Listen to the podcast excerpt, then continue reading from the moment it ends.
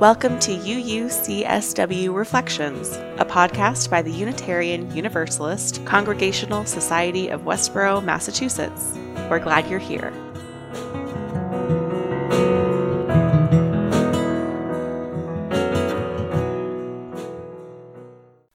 What if Mary said yes?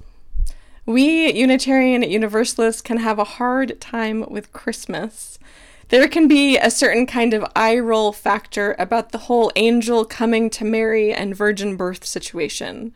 And it's understandable. We, the great teachers of OWL, our co- comprehensive sex ed curriculum, are very clear about how the whole baby making thing works. We can also be so thinky that when we read the story, we read it like an equation and it just doesn't add up. We decide Mary must be a very bad liar with some unseemly secrets, which Joseph may or may not be in on, and the whole story just falls flat. That's one option for interpreting this age old Christmas tale, but it's also not very satisfying and has, shall we say, a certain kind of lady shaming air to it. Or it posits Mary as this pitiable woman who is taken over against her will and is completely clueless.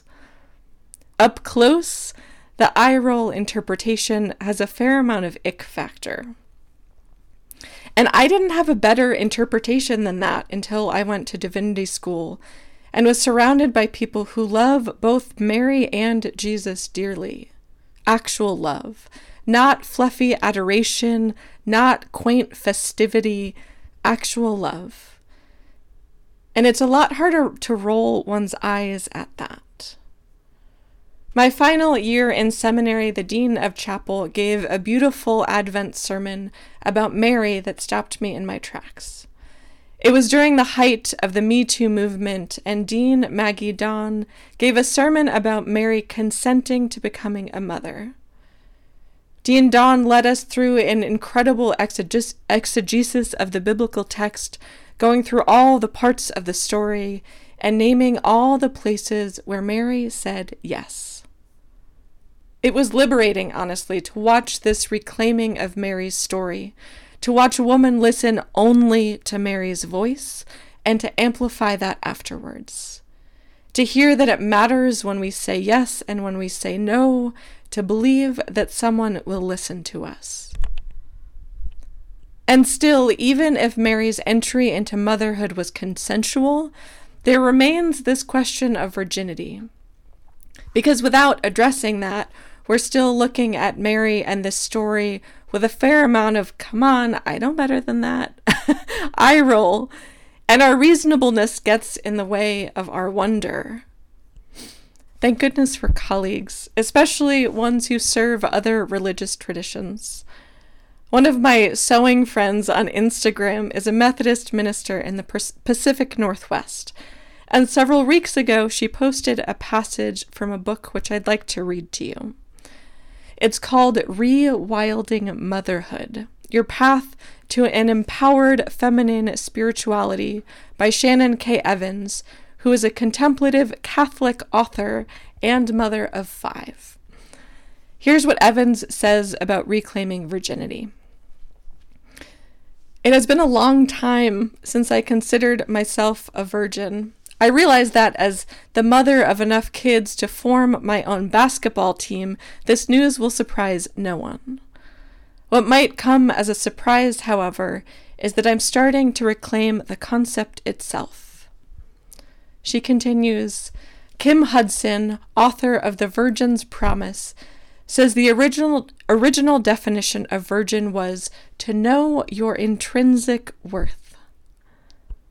Feminist philosopher Marilyn Frye says a virgin is a wild and willful independent human as opposed to subjugated property. In Greek mythology, a virgin goddess is one who is self fulfilling and makes her own choices. And Evans concludes I have read in various places that a working definition of a virgin is a woman who belongs to herself. What if Mary was a woman who belonged to herself? One who knew her intrinsic worth, one who believed that she was capable of mothering a child who would change the world, one who knew that her social status could not keep her from the mystery of creation, the source that she called God, could not keep her from her power. It's a very different story read this way. It's a lot more in line with how we Unitarian Universalists approach the world, tending to the inherent worth of ourselves and each other, making room for the power of all the world's wisdom traditions, even the ones that confuse us. So, what if Mary was a virgin? What if she got to choose? What if she said yes when that mystery named Gabriel asked her if she would give the gift of this babe to the world?